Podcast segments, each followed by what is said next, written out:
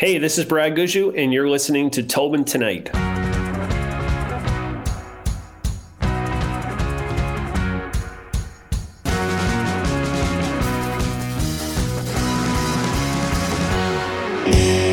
We are here with Brad Gushue. Brad, my very first question for you is Do you like my jersey? I know it's not curling, but it's the closest thing I got to Team Canada. Love it, love it. Can't wait to uh, to wear one. We were actually gifted one by Mark Kennedy. He brought uh, bought all of our, our team members a uh, Team Canada jersey, so we're hoping we get a chance to wear them over in Beijing. Now, was that like something that he had to do, or was it something that he voluntarily did? Because I know, like, obviously, did he come to you and be like, "Listen, I'll get you guys all Team Canada jerseys if you let me come that's, along. That's exactly how it went, and uh, we're appreciative. No, he uh, it was very very nice gift. It was completely unexpected. Uh, I think our second or third night here in, in the house, he said, "Guys, I got a gift for you," and uh, we certainly didn't expect that, but I'm very appreciative of it. That is a very nice gift. Now, I, I guess because I've I've followed a little bit of it on. Twitter, Instagram, watching your posts, he's cleaning you up in poker. Was it was his way of kind of, you know, being like, I know I'm cleaning you out in poker, but here's a gift, so doesn't feel as bad. yeah, that was. I think it was our way of paying him back a little bit for the for the jerseys. No, he's he's a good player. Um, firsthand, he he lost big, and then he just kind of chipped away and didn't lose much after. He's he's a good player. Uh, hopefully, we'll get another crack at him later on. Hello, I'm Wendy Mesley. There you are. A lot of people have wondered what happened to you. I could say the same about you, Maureen Holloway. Well, here we are, a few years after we left our previous jobs. We've been busy.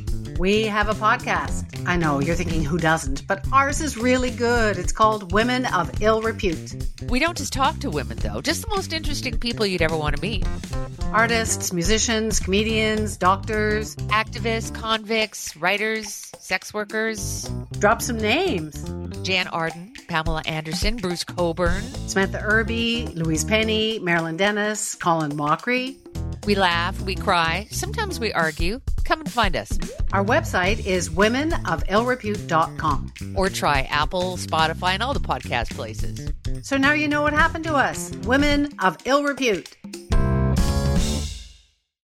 I want to I want to mention this because actually the last time we had you on, I believe it was 2017. We were both in Ottawa. I was at University of Ottawa in like I call it a bunker doing a, a, radio broadcast.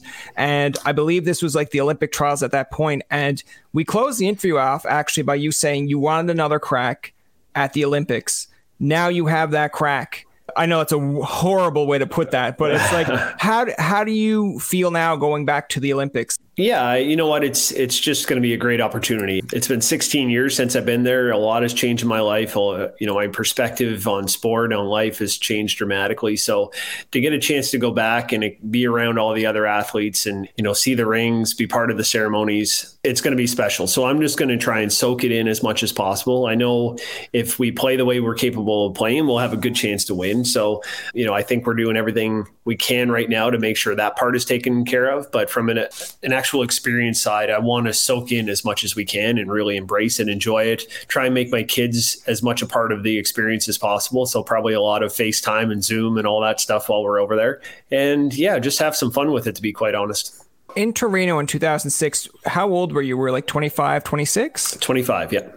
And now going in this time, you're 41. Now, obviously, yeah. you were mentioning about the whole growth experience, the longevity there of going back. Like, what things do you take with you? Because I'm only 30, but I can imagine when you reach the peak of anything when you're young. Because we've had Jill Officer on, and she even mentioned, you know, with Team Jones when they had that success early on, and then it kind of goes away, and you have to bring it back or try to find your way back. Like, obviously, it's a lot of experience that comes with it, but what do you take with you now that you probably didn't take at 25 or 26 that you kind of like overlooked maybe?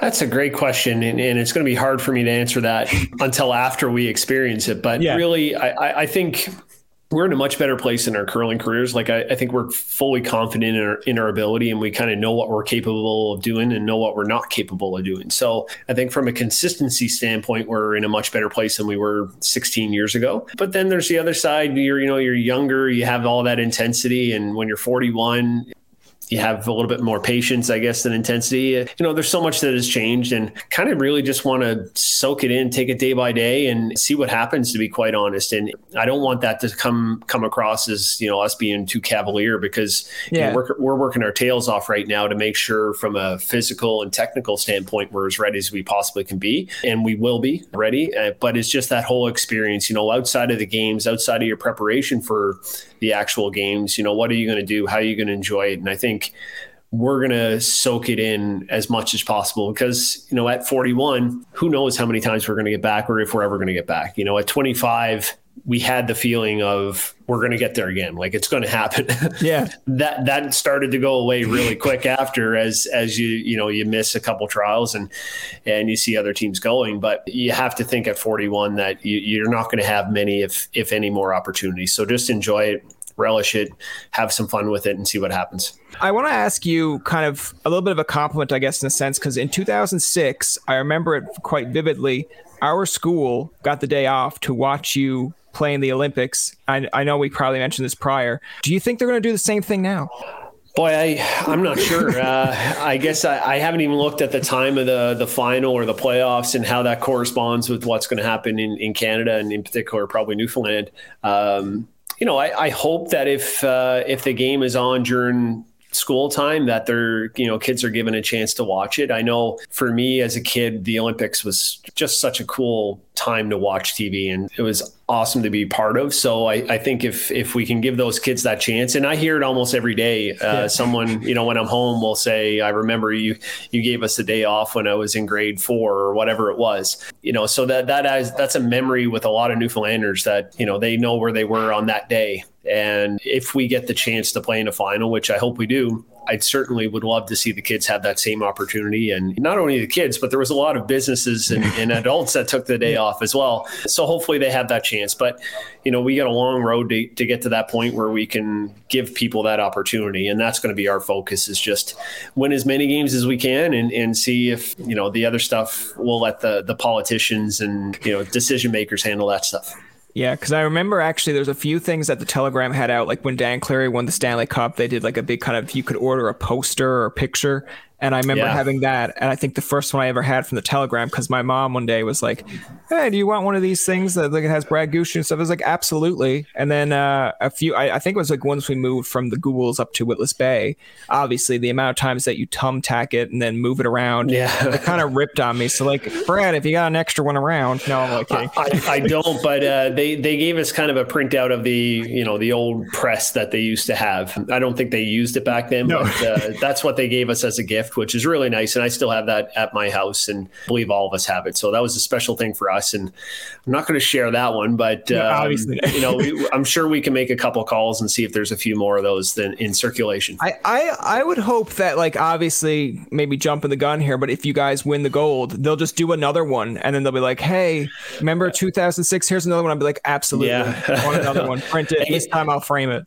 yeah. I'd, I'd, I'd, love to see it happen again. There's a long road to get there. So I don't want to get, get too far ahead. Oh. Those, uh, those things were pretty cool. And, and the whole experience around it, especially after when we won was pretty amazing, but also I to be honest, I don't remember a, a, lot of it because it was such a blur. Like we were just nonstop go, go, go. And I don't remember much of it. And I want to make sure this time I, I, slow the whole experience down right from what we're doing right now and the lead up to to the Olympics to our Olympic experience. And then whatever happens post Olympics is is just try and not get too caught up in in the chaos of it all. Because 16 years ago it was a blur. And some people bring up some things to me that I'm like, oh my God, yeah, that happened. And yeah. I hadn't thought about it in literally 16 years. Now, obviously, I want to talk about because when you talk about chaos, it's Beijing. We're in like kind of a pandemic with the virus. I know when we mentioned it to Jennifer Jones, she was pretty much saying like her whole team's trying to, you know, in lockdown, uh, anything that they're doing, they're doing themselves. Like she was like, if I'm going groceries, I'm getting groceries myself. She can't rely on anyone else. Like you guys are, I'm assuming, still in this house. I call it like the Big Brother Newfoundland house. Um, so like, how are you guys kind of maintaining getting your workouts in and maintaining that sanity because listen i know it's a completely different experience but living with like five or six guys sometimes you're like, dude, can I just have five minutes to myself, please? you know, you know what? That's that, that's a good point. A couple things uh, for us. Yeah, we're we're in a house here. Uh, there's eight of us in here, so the team that's going over, uh, our coaches, our team leader, we're all here, fifth man and it's been a great experience so far. That we got an it, it's a fairly big house, but there are some moments where you're just like like five minutes to it's yeah. it's challenging here to read a book because there's always some noise somewhere and someone yeah. shouting because they're playing a game and, and things aren't going their way. But overall, it's been really good so far. But we are only about halfway through. I think what's going to help us is the fact that we know why we're doing it and we're doing it leading towards the Olympics. So any of the the frustrations you probably get living with someone for that period of time are probably not going to be as strong because you know why you're doing it. And we're doing it to reduce the risk of, of testing positive. And we've almost eliminated all risk by doing what we're doing. Obviously, it's it's impossible to eliminate 100% of it. You know, we're still seeing uh, physiotherapists and massage therapists to, to make sure that our bodies are ready for when we go over. But outside of that, we're in here in the house for you know 22 hours of the day. The other two hours we're at the rink practicing and when we're there uh, we have the rink to ourselves. So and as far as food we're ordering in. It's coming to the front coming to the front door. So you know just taking every precaution because it means a lot to us to get a chance to go over there. And you know you'd hate for hate to be in the wrong place at the wrong time and and end up testing positive. And and that's going to happen to some athletes unfortunately you know over the next couple weeks. And and we certainly don't want to be one of those yeah, I can imagine, like, you know, obviously trying to FaceTime your wife or kids, and there's so many in the background. But, like, uh, when you mentioned it, first thing that came to mind was, like, I wonder how Brett is doing with Jocelyn, per se. Like, it's almost like, I'm, guys, I'm trying to, like, FaceTime my girlfriend here. What, what's going on? And it's like, well, we're all trying to FaceTime our wives or our girlfriends. it's not just you, Brett. Uh, but I guess he can always say, well, at least she's coming over with me, and then say, all right, sit in the corner.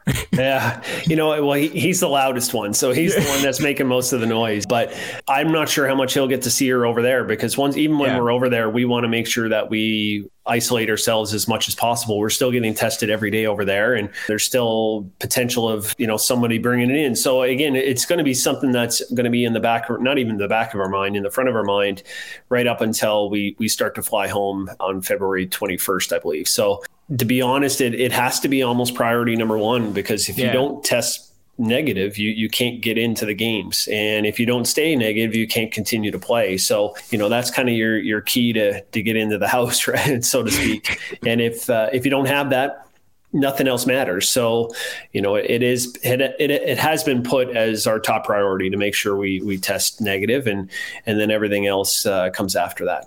This might be a little bit of a loaded question here, but and maybe there is no similarities, but like in 2006, you brought Russ Howard with you as your, I guess, your extra man. And I guess again, when you're younger, you want some experience over there just to guide you through. So I, I don't want to make it sound like you know, like why this guy? But I guess it is my episode, my show, so I will ask. But like, why, like, why Mark? What made Mark the go-to guy? Because I mean, there's plenty of candidates out there. Sure, there was plenty of people saying, Brad, like, I'll get you an extra slice of cake. Oh, it just only took you a Team Canada jersey. Sure, I could have got you that.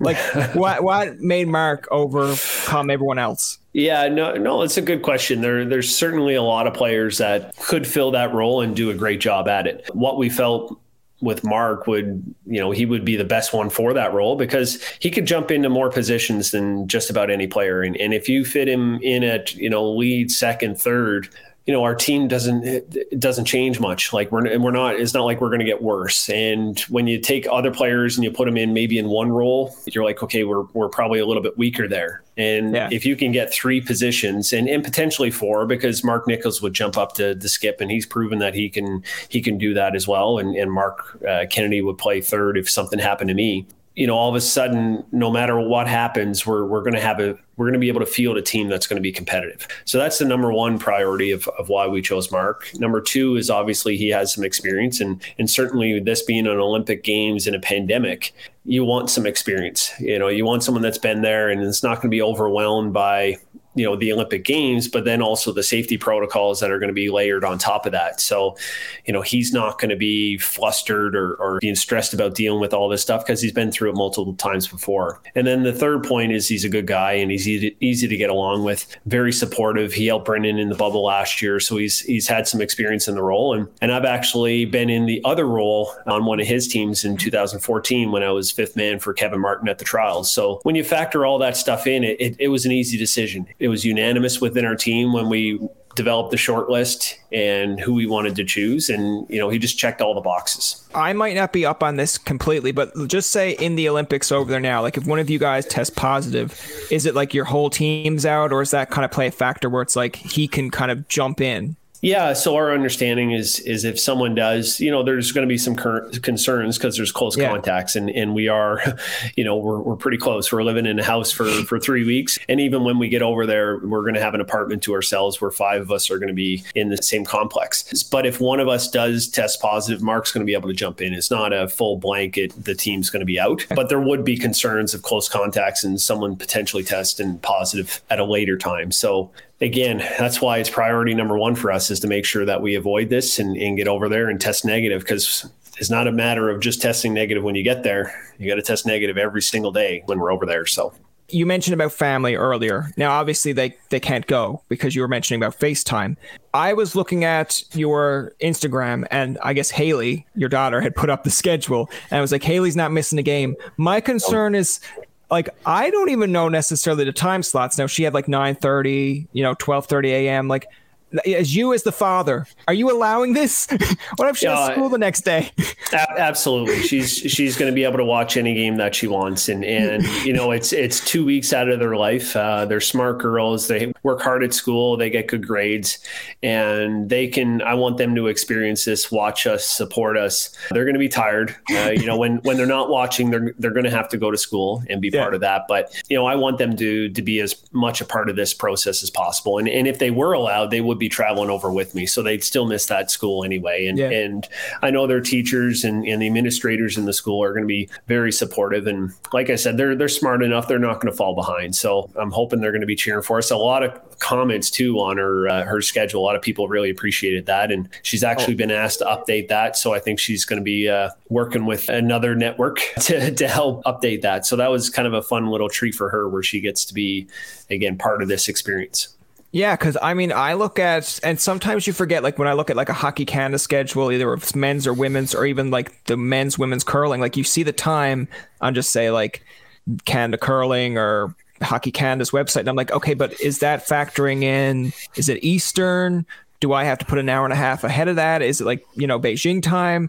And then sometimes it's like, I guess I'll wait till it all starts and then I'll figure it out. But it's just, yeah, it was a nice little insight to be like, all right, uh, it's on Team Gushue. I'm hoping that's Newfoundland time. yeah, um, to be honest, I'm not sure what what time it was, um, but uh, I know basically it's just the afternoon games that are going to be a challenge.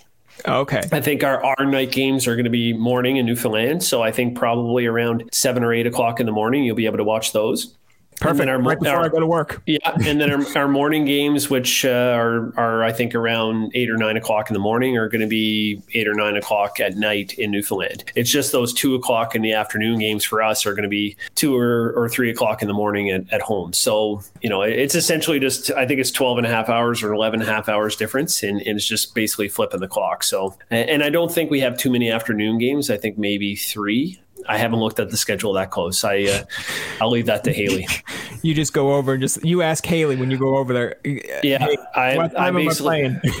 I, I have enough stresses on me that uh, you know I just like to be told be ready for this time and and uh, I'll get ready and go play.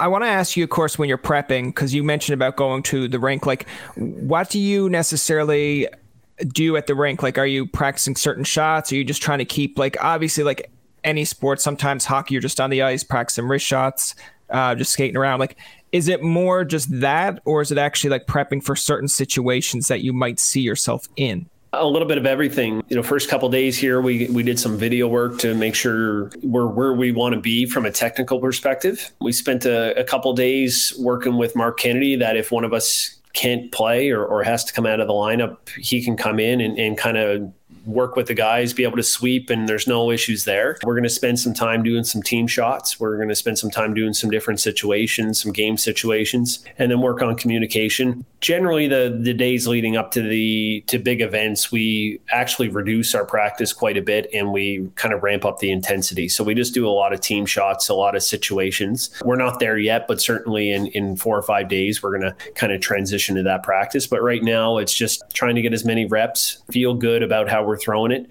and get ready for that next stage. That's next week. And then from there, you know, we just uh, head over to Beijing. Now, other than obviously, you know, prepping for the Olympics and curling, like what other things like are you kind of excited to go over in Beijing for? Because I know you can't really do much tourist activities and whatnot. And I feel like sometimes, um, like obviously you've curled in a bubble before. I, I kind of guess that's what they're trying to do in Beijing is have that bubble atmosphere. How do you get your mindset kind of ready for that? Because it's one thing to do it kind of in Calgary in your own kind of nation, but it's a whole different situation over in another country. Like, are you kind of nervous about that, or is it kind of like mental preparation? Yeah, I, I, think our experience in Calgary is is going to help us quite a bit. You know, we're playing enough that it's going to keep us busy enough that we're not going to be in the room getting too idle. I think there's there's obviously a, a period of rest and recovery that you want to have after any game. So once you put uh, factor that in, we, we might have a few hours there where you're kind of twiddling your thumbs. But you know we're bringing over some stuff to keep us busy, whether it's you know video games or some movies and things like that. And and also there's going to hopefully be an opportunity for us to go and, and see some other sports as well. You know, we're not going to go out of the way to do that, but if we can, you know, kill an hour or two by going to watch some speed skating or figure skating or something like that, you know, we're going to take uh, that opportunity. So I don't expect us to be kind of sitting in the room just, you know, thinking about yeah. our experience. I think we're gonna we're gonna be active enough and busy enough that the time's going to pass pretty quick. Now, I don't know if you remember this, but like when we did this in 2017 with an interview, and you said, "Listen, Brian, if we go to the Olympics, I'm going to take you with you." Um, I don't know how much Canadian Tire money I gotta give you to jump on that plane. No, I'm that looks close. I don't even know if that's worth a lot, to be honest, Brad. Like that just looks like I just found yeah. this rolling around somewhere. That's like maybe a dollar. Yeah. Uh, I want to ask you for our final question here what's the experience that you're taking with you for you know someone like Brett that's going over for the first time? Like, what are you kind of telling him? Obviously, he's there with you, he's won, but this is the Olympics. He mentioned in an interview that 2017, nothing's topping it. Brett, I got news for you. This is the Olympics. If you come home with gold this time, I'm sure that tops it. I'm I'm not convinced that that would be the case. I, I think for us as athletes, sometimes it's big moments and and that's what you play for. And, and when I when we all look back at 2017 and the You know, playing at home with the pressure that we felt and and the way the whole week shaped out, you know, that's that's uh, that's going to be tough to beat. I know it's not the Olympic Games, but for us, that was that was huge, and I've always said that I'd put that right up there with our gold in 2006. Now, maybe this would surpass it, but I think that's the benefit that Brett and Geoff have. You know, they're rookies yeah. at the Olympics, but they played in some really big games, whether it's World Championship finals or Brier finals, trials finals. They have that experience. They don't have the experience of seeing the Olympic rings and everything else that goes on around it. But from a curling perspective, when we get into those big games, they have some things to look back on and rely on and and build off of. So I think they're in a good place. I think for us, the the least amount of stress right now that we're having is based around the actual game of curling and going out and competing. I think for us, it really is just about making sure that we're able to play and we get there, we test negative, and that we're able to maintain that throughout. I think that's the biggest stress, and that's you know something that from a mental preparation standpoint we've had to work on and think about and there's a lot of things that are out of our control but unfortunately, those things that are out of our control have a significant impact on our ability to compete. So, you know, there is that layer that every athlete going over right now has to deal with. Absolutely. You know, with all this being said, doing the Olympics and whatnot, like you did have a kind of a somber moment. I know we're in like a pandemic, but you actually got to curl with your daughter in a mixed double and win silver. Do you think Haley has a future here in curling? Do you are you down like you know when you're practicing, going like, "Come on, Haley, you got this. I want to see you in this in the spotlight with me."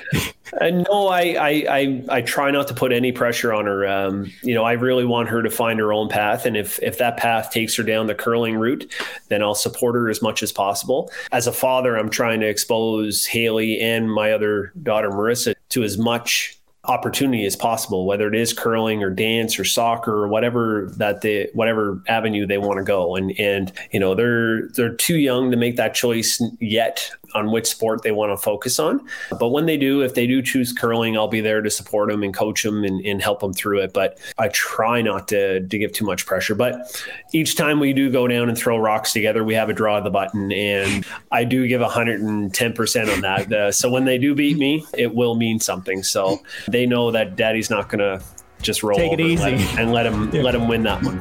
Brad, thank you so much for doing this. Uh, listen, I'm rooting for you. I'm going to see as many many games as I can. I can't promise I'll stay up for like the two and three ones because you know. But I'm wishing you the best of luck, and hopefully you'll come back with gold.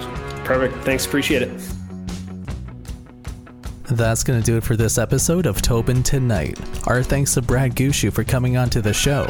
Remember, you can get past, present, and future episodes on TobinTonight.com, Spotify, and iTunes. Follow us on Twitter, like us on Facebook, and leave a comment or two. For Tobin and myself, this is Jacob saying thank you for listening and good night. I'm Matt Cundill, host of the Sound Off Podcast, the show about podcast and broadcast. Since 2016, we've been speaking with amazing people who have populated your ears for decades. Legendary broadcasters, research wizards, talent experts, podcasters, voice talent. Almost 400 stories, all for free. Subscribe or follow the Sound Off Podcast on Apple Podcasts, Spotify, Amazon Music, or at soundoffpodcast.com.